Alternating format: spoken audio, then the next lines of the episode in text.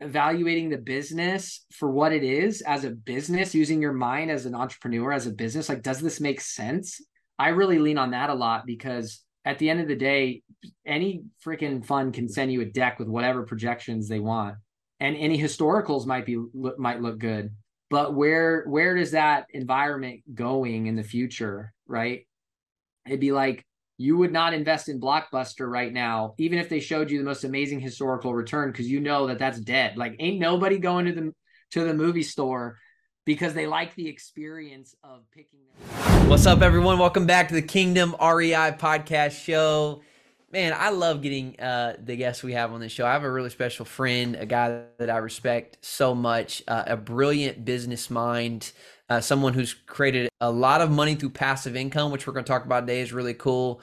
But man, what I love most about this guy is uh, just who he is as a father and as a friend, as a man of God, a dude serious about his faith, serious about advancing God's kingdom, but does that in such a unique way. God's given him such a, a brilliant mind for for business and investing, and so I'm really really excited to introduce you guys to Brandon Poulin. Man, welcome to the show, bro. What's up, man? Let's go. Hey, you know it's always gonna be a good show when like I have rapport with someone and like I, you know we we've done a lot together, man. So I, I, got a feeling that we're gonna go to a whole nother level in this show, and people are um, are gonna get a lot out of it. So where are you calling in from today? Uh, I'm in Austin, bro. I'm at my house in Austin. Uh, Austin, Texas. You know, we were thinking about Austin, bro, but I got to be honest with you. When we were really trying to put cities on the table about where we're going to move to, Austin was up there. And it, it was actually, I think, held number one for a while. But summer came around, and my weather app never went below extremely hot in Austin, and I that that, that really hurt its ranking. I have to say, it's hot here, man. In the summer, now it's perfect. It's like this is the best time of year here. Yeah. Like I just had lunch with a buddy on a patio, and I was like, oh, I love it. But two months ago, nope, we were eating inside. it's wild, man. It's wild. I feel like Texas has gotten hotter. Like it's is it always been that? How long you been there? Uh, two years. But yeah. I, I think it's, but but bro, like it's it's a trade off, right? Like you got that super hot summer, but you don't get like iced out in the winter. You know, our winter's like four weeks, and yeah. then it's like you're like in a t-shirt throwing the football outside at Christmas. You know? Right. Right. No, it makes sense. I, I just feel like I've become such a climate um snob living in San Diego. So every every place is harder to live to. Nothing is as nothing is San Diego, bro. If you could just take Texas and put it like our politicians, our tax code, our entrepreneurs. move it to San Diego, hundred percent. Yeah, yeah, yeah. Located in San Diego, like uh, we, we would. Live, all, we live in the perfect, be the perfect bubble on the planet. I totally agree with you, but that's not. Florida's great, bro, but like nobody likes gators and hurricanes. You know? I mean? yeah, yeah, yeah, yeah. Like I your kid just gets grabbed out of like your backyard by a gator. I'm yeah. like, no. well, uh, well, listen, man. Let me let me just pray for us real quick, and then we're gonna get in. Father, thank you for this time. Thank you for the show. Thank you, more importantly, for Brandon and um, how you've saved him by your grace, and you've gifted him. And here's a man who is really uh, seeking after you and wants to help others. So I pray, God, that the wisdom and the experience that you've given him uh, over his career, God, that would be something that would transfer to us today, and that it would help us. It would help us. It would help those who are listening uh, find stability, find encouragement, uh, and even find acceleration in their path of creating creating legacy wealth uh, for their families, for uh, for other families, for those that you've put on their heart to, to love and to serve. And so we just pray blessing over those who are listening today. Pray blessing over Brandon in Jesus' name. Amen. Amen. Guys, so real quick, just to give you a quick thing about Brandon, you know, him and his wife, uh, they originally built a company called Lady Boss. It was the fourth fastest growing privately held company in America in 2019 per the Inc. 5000. Sold that pretty recently, last year, right? Yeah. To Russell Brunson, which is cool. Uh, ClickFunnels guy. And so, anyways, I just want you to know you're you're dealing with a really sharp entrepreneur, a guy who really knows how to grow and scale businesses. But what's really interesting, Brandon, is like you've become like a pro investor now. Tell me about that. Pro, th- thanks, man. I'll take that badge. I think it just came from like having money and being like, I've met so many guys um, that have been successful and lost it all. Like I've met a dozen guys. I'm like, man, you've done some amazing stuff. And either at that point or some point in their history, after they've had a lot of success, they lost it all. And yeah. I'm just like, I how do how does that not happen to me? Yeah. You know what I'm saying? Like I feel like that was a story I kept hearing. Like guy, guy where I grew up, blew up with a bunch of tanning salons and then lost it all. You know, guy had amazing bike company, like had offers from Huffy, lost it all. Like all these stories of of entrepreneurs that had had a lot of success. And I was like, how's that not happened to me? And so I I kind of realized pretty quick when I jumped into the, the investment world um, that it's amazing how many entrepreneurs or business people or whatever you do, real estate, white collar, lawyer, doesn't matter. We put so much time, attention, and energy into generating money because we have to, right? Like you can't invest something you don't have. So that has to be the first skill.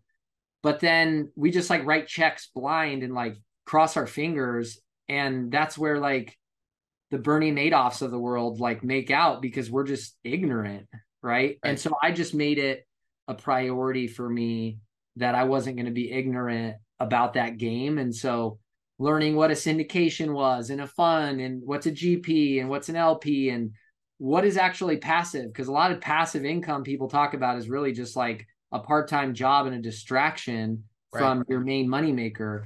And like how do you vet a deal? And like what's your deal philosophy? And like so there's all these things that I just kind of dove into. And um I found a mentor in that area and a service as well. And um really just dove in man I've spent oh, probably hundreds of hours just like learning and talking to people and guys that run investment funds. I'm in like 19 different vehicles right now wow. that I put money in. So uh, I want to talk about these passive income strategies you built, but let, let me go back. Just uh, there is one question I want to ask you before we get into like this topic of passive income strategies because I know a lot of people listening to the show are going to fall into, hey, yeah, I want to create, I, want to start investing to create more passive income. But a lot of people are in that come up stage, right? You know, think of your you guys in twenty, maybe seventeen or eighteen, when you're building the business. I mean, like, do you have frameworks now? Because I know you coach and teach entrepreneurs who are growing and building businesses. Like, how much of the companies that you're investing in or you're working with do you want the founder thinking about? Passive income strategies ver- like you know I mean? Have you developed frameworks yeah. to, to help serve folks who are maybe building that that first million or 10 million dollar business right now? A hundred percent. Um so it's funny is for me i didn't like come out of the gate like started making money and then had free cash flow disposable income and like start investing it. Like i truly had no clue and it took years. Like i I had millions of dollars to invest that I wasted opportunity on that I just sat on because I didn't know, right? So it didn't come like natural. Um, and as far as like frameworks, which is a great question, that's Ellis. You want the tactics today? I like that, man. He's like, yeah, yeah. We, we go for the hard for you, man. You just got you got that that small head, big brain, bro. And I just want I, I want to get as much of it as I can. So. well, I'll take that, man. That's good. That's better small brain, big head, right?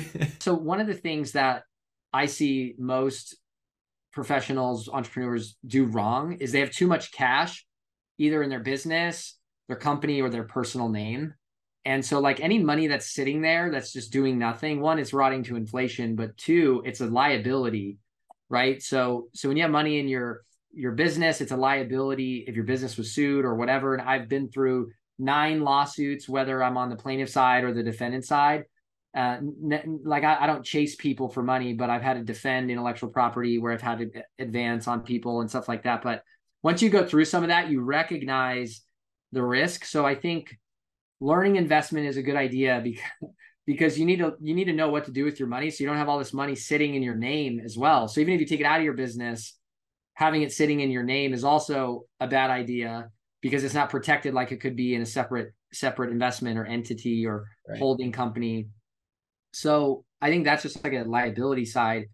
As far as like frameworks, I, one of the first things that we establish is that as an entrepreneur or a professional, like you have a lot of operating risk in a business, right? Meaning like like people think of their net worth. Like I don't calculate net worth like what's your company worth. I think that's it's pie in the sky until you've got an offer, right? It really is. Like you could be worth whatever on paper. And and most entrepreneurs, most of their like theoretical net worth is literally all in their business. And your business is is the highest reward vehicle that you can make, right? Like so your time you will make the highest ROI in your business, bar none, versus anything else that you could spend your time on, most likely. But with that upside, it also carries the highest operational risk, right? Like you could have, like I had a supplement company, like I had insurance and whatnot, but like someone could take my product and say to hospitalize them and take me out. I could have a tele TCPA lawsuit. I was just talking to a friend of mine who just settled a lawsuit from TCPA because you didn't have the right disclaimer on your your marketing material online like before people opt in with their email and their phone number like there's such a number of things like you could be right now you could be blockbuster passing up on Netflix and you don't even know and you're obsolete in 3 years so so I just believe that recognizing the operational risk that you carry in your business and the way that you hedge that is by scraping cash out of your business on a regular basis with a system, right? So that you can begin to kind of grow that investable cash number, right? So I think of it like tactically, this is what I do. Like every single month, my finance manager, manager goes in, has a minimum cash balance for every company that we're a part of, right?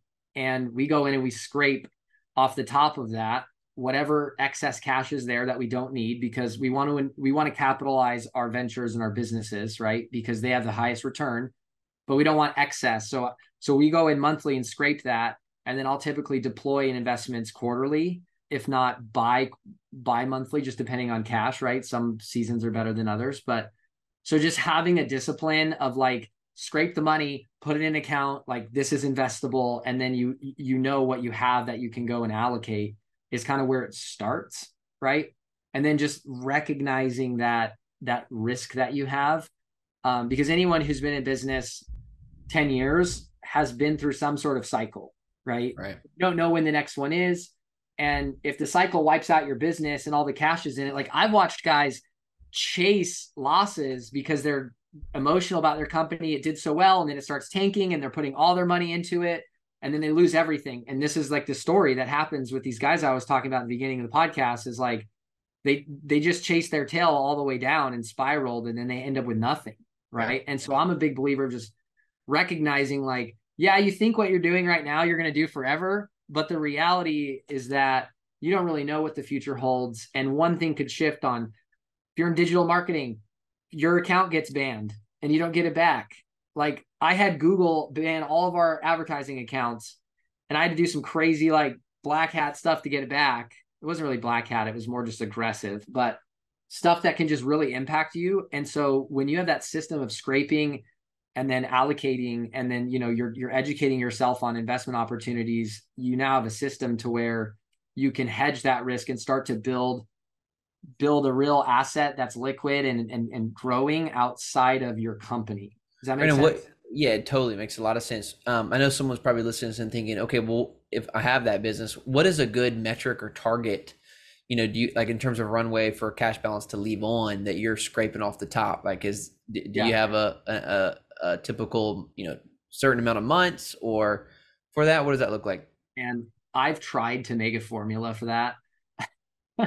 the problem is every company is such a snowflake and what you really just need to establish is what's the minimum balance you need to operate according to your growth plans, right? Like, because if, and then you got to balance that with like, well, are you like, if you're hyper growing and you're just crushing it, you need to fund it. Like, are you comfortable not scraping anything out, out along the way? It's kind of like saying, like, what's your risk profile and your investments? It's like, it's really depends on how you feel and you have that gut instinct. But uh, at the bottom, at the end of the day, um, if let's just say it required, I'll give you an example. Like if it required 100% of your free cash flow in your company to grow it, and you're just like in momentum and you're super profitable and you're growing, maybe you put it all in, you don't take anything out.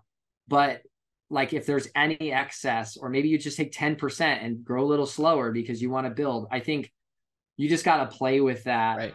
There's no magic number some companies grow cash flow positive so they're they're acquiring a customer and they're making profit on a new customer so even in the growth there's still excess profit and so all they need to do is be able to fund the advertising growth and for them there's plenty left over right like in my in, in, our previous business model at lady boss that you talked about like we had to go negative for 30 days right and so we just established based on the ad spend budgets, how much capital do we need? And then that that informed the minimum balance right. that we had. And then we just scraped the top. So I wish I could give you a formula, but it's it's kind of impossible because every company's growing at a different rate.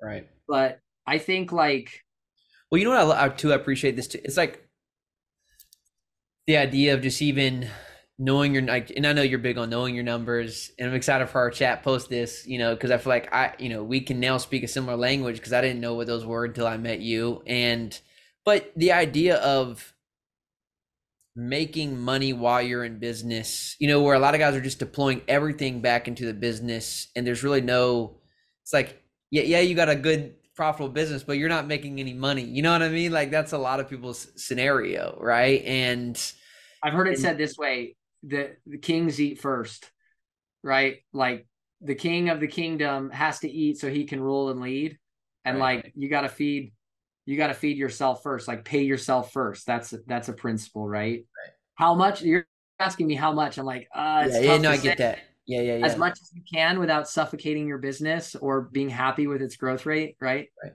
All right. So for all you entrepreneurs and business owners, that was a little nerding out right there. But dude, how many did you say investments you were in? 20 two 19 19 right now 19 lp investments and can you share how much not, that kicks off for you like do you, do you have some some not not all lp um but mostly yeah okay Nine, let's call it roughly 20 lp limited partner type investment opportunities yeah um yeah 19 total and then like majority of them are, are lp but some aren't um and that's and then you know i've got the company side which i look at different because yeah. like companies that I'm invested in are to me they're not again like private equity is such a risky place to be and so when 100% of your net worth is your company in private equity right as a asset class it's super risky right. yeah it, it's seven figures a year so yeah. seven figures a year 20, 20 lp investments and i'm curious like if you broadly had to categorize those do you have a couple different like how, how would you distinguish what those 20 are in basically insurance right? Um, I like the uh, whole whole life paid up addition, infinite banking. People call it. They give it fancy names, but I like that vehicle. Um, I've got um, multifamily real estate. I've got um, single family. I've got some short term rentals that I have an operator in. Uh, everything's got an operator. Some of it I'm on the LP, some I'm on the GP side, right? So I'll just ATMs are a cool cool vehicle, a lot of depreciation, a lot of cash flow, hard money lending. I like I like hard money lending both in the business space but also in real estate, single family backed. So either private equity, hard money lending or or single family. So for someone who's thinking who's listening saying okay, you know, I want to create more like how, how do you how are you distinguishing value? I mean, at, so you got a lot of factors, man. Like here here's what I look at. So I've got return, right? And so I look at like IRR return, but then also cash flow, right? And so, you know, that's a big distinction. And so I actually measure what is my cash flow return on my on my dollars invested in an annual cycle and what is my IRR like projected, right? Because you don't know on some deals until they life cycle, right? right? Um, those are the two numbers that I really pay attention to. Is like if I took all of my investments that are that are active out there and I just look at like what's my projected IRR, like that's a number that I tr- I track. Like I want that to grow. Obviously, you want all of them to grow, but and then I also look at on the same like what's the cash return, right? So like you know, cash return is always going to be less than IRR unless everything you do is just all cash flow, but then you're probably not building any equity in anything. Um, so those are the two numbers I really pay attention to. So if you have a million dollars invested and you're projected of that million dollars, it's going to make 20, uh, $200,000 each year in returns, but maybe you're not getting them all in a year cash, then that would be 20% IRR. And then if let's say of the, of the 20% of that, 10% of that's paid out, then you'd have, you know, hundred grand in cash, um, cash flow coming your way to your bank account within that annual cycle. So those are the two two numbers I look at on return. And then, dude, there's a handful of other stuff, right? Like, what's the business macroeconomic wind look like? Meaning like like I invested in a hard money lending fund that lends to cannabis companies that can't get traditional lending because of the federal banks that's still illegal, but then in states it is, but it's hard for them to get lending. So this company just lends to them. This is all they do. And that has a big, a big tailwind, right? Because right now in the cannabis industry, you have all of these states that are deregulating and you have these rec markets that are coming. And it's like that is a tailwind, right? Like another another group that I'm in, um, they develop residential real estate land. Buddy of ours, you know Cody. I love that play. I'm like, I could pull up seven articles right now. So so business sense, right? Like, does this just make sense? Like, where is this moving? Because we gotta we gotta expand the time horizon when we think about investments. Yeah. Like yep. it's not like in your business, you got to worry about the, the the P&L today and then next month, and then what are your plans next quarter? And maybe you're thinking about next year. When you're investing, you got to be thinking like, what is one year, three years, five years, 10 years look like? So in that, it's like you could find seven articles right now that are telling you that there's demand for two to three million single family homes right now. Some say five that aren't built because in 2008, all the builders they got left with a bag and all the banks got bailed out and so they slowed down and so there's been a gap in in the amount of family units coming to maturity and needing a home and then not being enough and that's why the prices are so high even at the median right so that the company i invest in they develop land and get it ready for builders to build on which is like turnkey for the builders. And, and right. oddly enough, there's not that many companies that do that, and the builders don't like doing it. So it's like that's a great business opportunity. Yeah. So I think return is one evaluating the business for what it is as a business using your mind as an entrepreneur as a business like does this make sense i really lean on that a lot because at the end of the day any freaking fund can send you a deck with whatever projections they want and any historicals might be might look good but where where does that environment going in the future right it'd be like you would not invest in blockbuster right now even if they showed you the most amazing historical return because you know that that's dead like ain't nobody going to the to the movie store because they like the experience of picking their movie that's that's what they said so it's like i think about that a lot I could go on, bro. There's a list yeah. of stuff. But... So let me ask you this because I find, you know, I'm in the space too of raising private capital that majority of our investors, I would say like uh, one of the reasons why most people,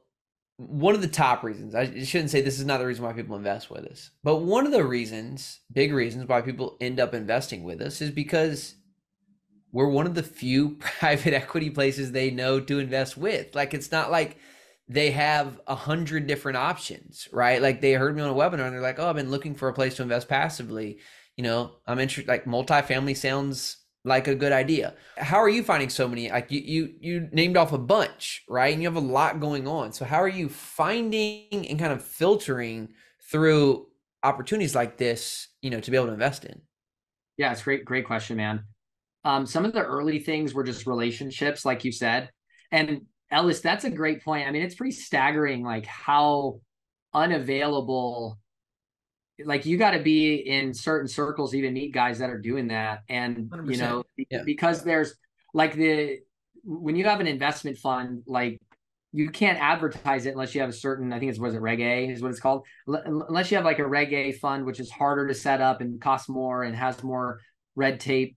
Like they can't like actively advertise to people who are non-accredited. So it's really wild. And actually, the Democrats just lowered the threshold for what an accredited investor is to, and I I think it's cool in a way. Like they do a lot of stuff wrong that I like. I'm like, make the income, household income, and the net worth requirement lower for people to be able to participate because they want everyone to have access. So all of that to say, I linked up with a, a family office group uh, called Do Wealth. Jim Do's a great friend of mine. I know you know him. And um, they work with people that make over a million dollars a year.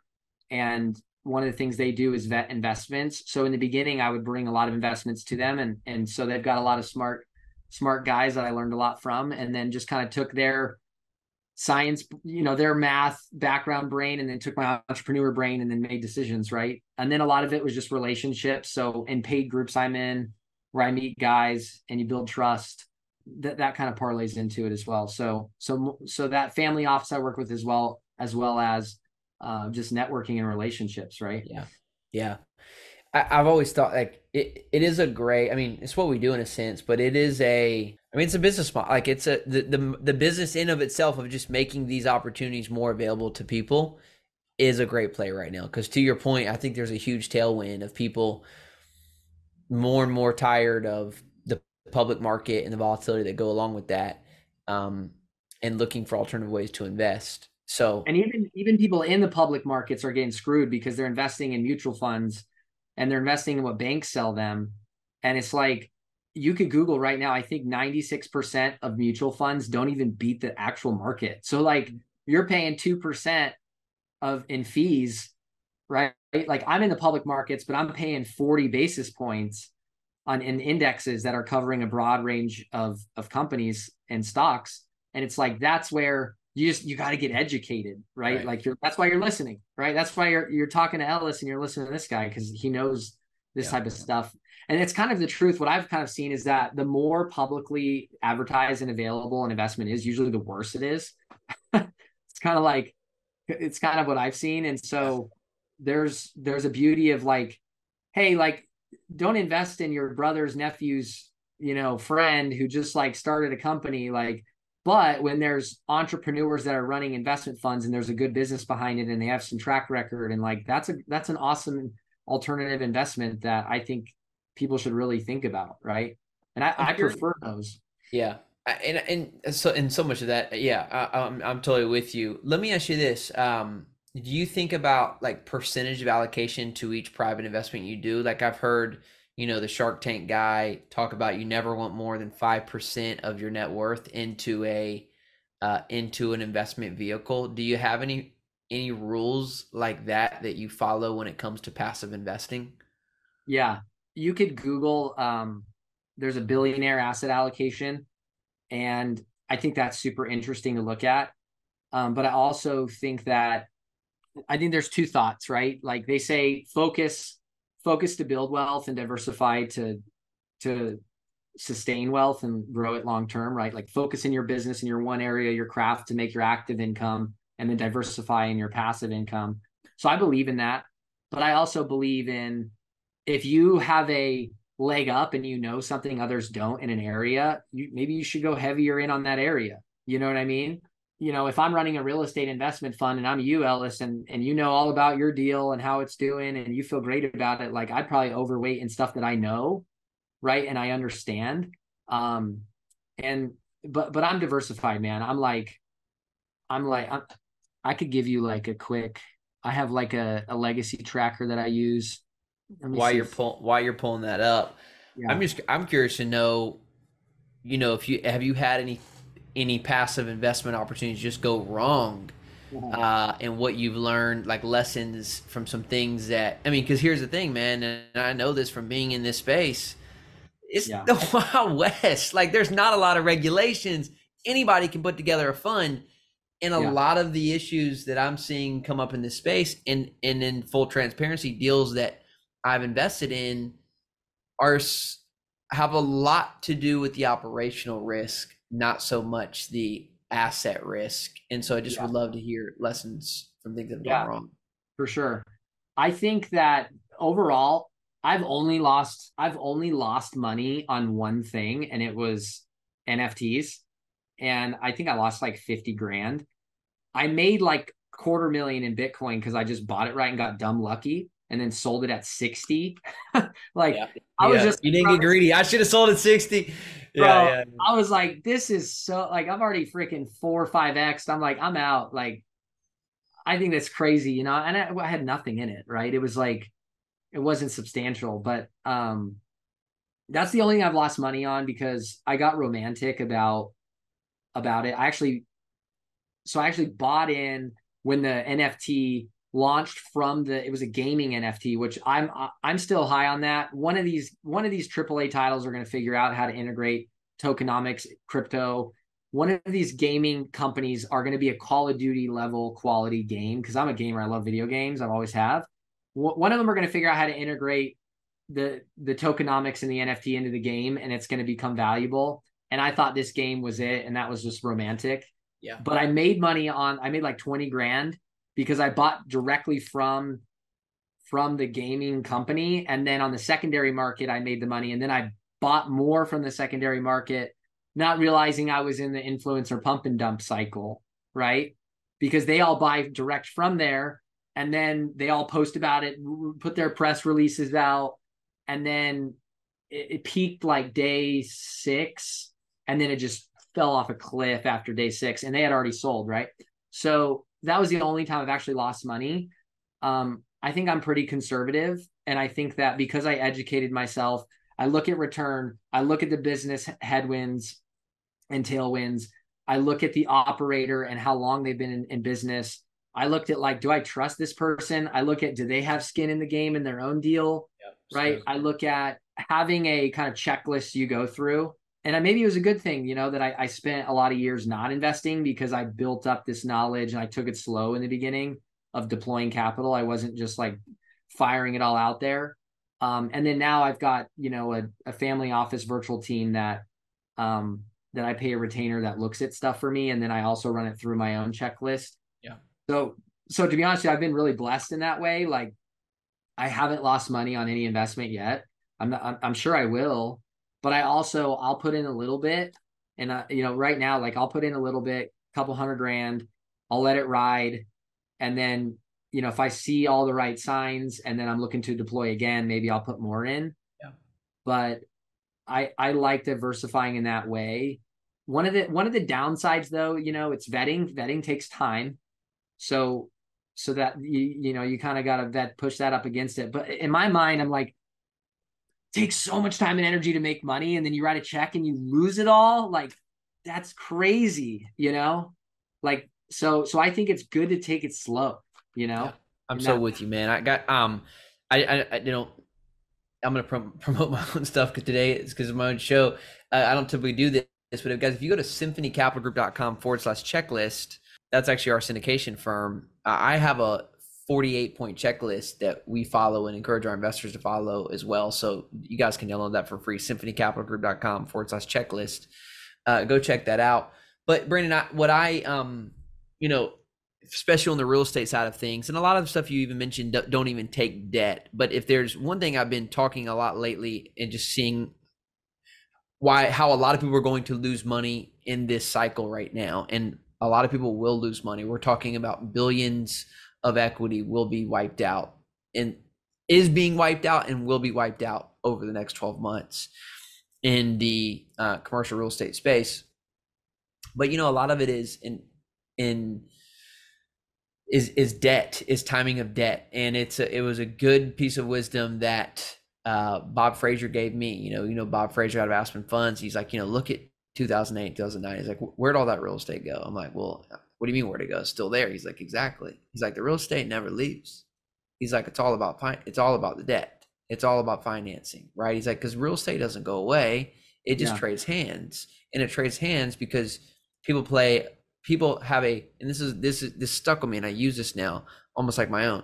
People use a short term play in a long term game, right? They have a they have a short term strategy in a long term game. And I just think that's so that that in my opinion, if you're a passive investor, is especially if you've made your money and now you're trying to diversify your money. Because in my opinion, Brandon, I'd love to hear your thoughts on this. I think there are really two types of investors. If I had to broadly categorize it, there's two types of investors. There's the investor who is trying to make their money from investments because they do not make a money they do not make enough money or have a ceiling on their money from their W2 and so they have to naturally take on more risk uh, in their investment portfolio in order to get ahead. Where the other type of investor are guys like you, where you've made your money or can make your money in other forms and then invest that money passively. And I would just say, if you're in that second bucket like Brandon, almost never should you have a short term strategy in a long term game. And I feel like that's where a lot of this industry, and I've seen this a lot in multifamily, is, you know, a short term strategy in what has traditionally been a long term game, real estate holding or real estate investing. And you know, there's going to be a lot of loss because of that. And so I think it's just a good framework to be thinking about. To your point, is just know what you're playing. It's okay to play the short term game like you do with Bitcoin, or it's okay to do that in real estate if you're fixing or flipping a house or doing some lending. But just know which one you're in because I think a lot of people, and I, to your point, are just uneducated that like passive investing in general, because I see a return, is all the same and that's not true. Like short-term lending or fix and flipping or you know is not the same thing as investing in an atm machine or buying a commercial real estate property on a 10-year note right? Like that is very very different. And so uh to our audience listening those are some lessons for me. You know and I, I would say i knew them in the past but now that i've kind of gone through and seen a lot of what's happening and even personally experiencing it they've become very concrete pieces of wisdom that I I will take with me. Um, yeah, totally. throughout my investing career. Yeah, and like the way I look at it is like the shorter the time horizon, the more active you should probably be involved in it. Meaning, yeah, like that's good. If, if you want higher returns on something, like go buy a short term rental, but know that you're you're now spending time. It's not passive anymore. But you could make thirty percent, right? But like I just want eight to twenty you know? And if it's closer to 20 i want to really understand why because the closer it gets to 20 the closer it looks too good to be true that's right? really good man. Yeah. And and so it's like i think that's a big thing too is and i just i mentioned this earlier but wholesaling houses or airbnbs or like that's a job right? Unless you're like i know how to hire and staff an operator right? Like i i built a team of 150 people at a company i grew I understand how to bring somebody in, recruit them, create a system around them. I do the net, do the math, and so so I have a portfolio of short term rentals yep. that are doing great, and I don't touch them, and I just look at their P and Ls once a month or maybe quarter. If I'm if I'm bored, I'll just look at them, you know, like, and that's it. But I don't talk to anybody, I don't look at anybody, and I can still get twenty percent, twenty five percent because I was setting that up, but just understanding like like how active are you involved? And then you got to position that up against like how much do you make in your current opportunity your active income right? And like is it worth your time right? Yep. so i, I think I'm you said conservative man. I, said something really really helpful there in in uh, you know the book um there's a lot of decent money books out there. I find this one really good though, the psychology of money. And I don't remember everything he said in this book, but there's only really one paragraph that matters. If I had to summarize the whole book, he said, the goal of building wealth or the, the, the key to building wealth and this and we'll end here the key to building wealth is um, not going after the highest return possible it's going after the highest return possible for the longest amount of time and he's like that's how you win right because if you can make the most amount of money over the longest period of time the compounding effect of that is is is how you really grow and build wealth and i think the same thing is true with passive investing is you know that if if you can't play the long game, to your point, you know, it may not be a good time to jump into passive investing. You shared some amazing strategies today. I'm grateful for you. Um, you run a company, you know, tell, tell our audience a little bit about Enterprise CEO and, and who that's for, or, or, if you have any other offerings you'd like to share. But I feel like that could, could be something really helpful for this audience, for those who are looking to grow uh, and scale their business. I know you have a podcast as well. So for folks who are like, this dude knows a lot, where do I keep following him? Please share. Yeah, yeah, man. Thanks. Appreciate that. Um, by the way, guys, I I'm invested in in Ellis's fund in in one of them. I don't know. You just have one or multiple. That was a single asset, yeah. Our, our Dallas okay, property. So, yeah. so I did a single asset with you. Vetted it through and through. Looked at it all, and at at the time I was looking at yours plus like four other deals, and it took the cake. And I'll be honest, the one thing was like the history of the operators and you, and I know you had some partners, but but I the trust that we have kind of solved that for me. And, you know, I, I put a couple hundred grand with you guys. So if you guys are thinking about investing, Ellis knows what he's talking about. Just Thanks. just wanted to make sure that I said that. That's a good endorsement. I didn't I didn't necessarily pay him, you know. uh, didn't ask me to do that.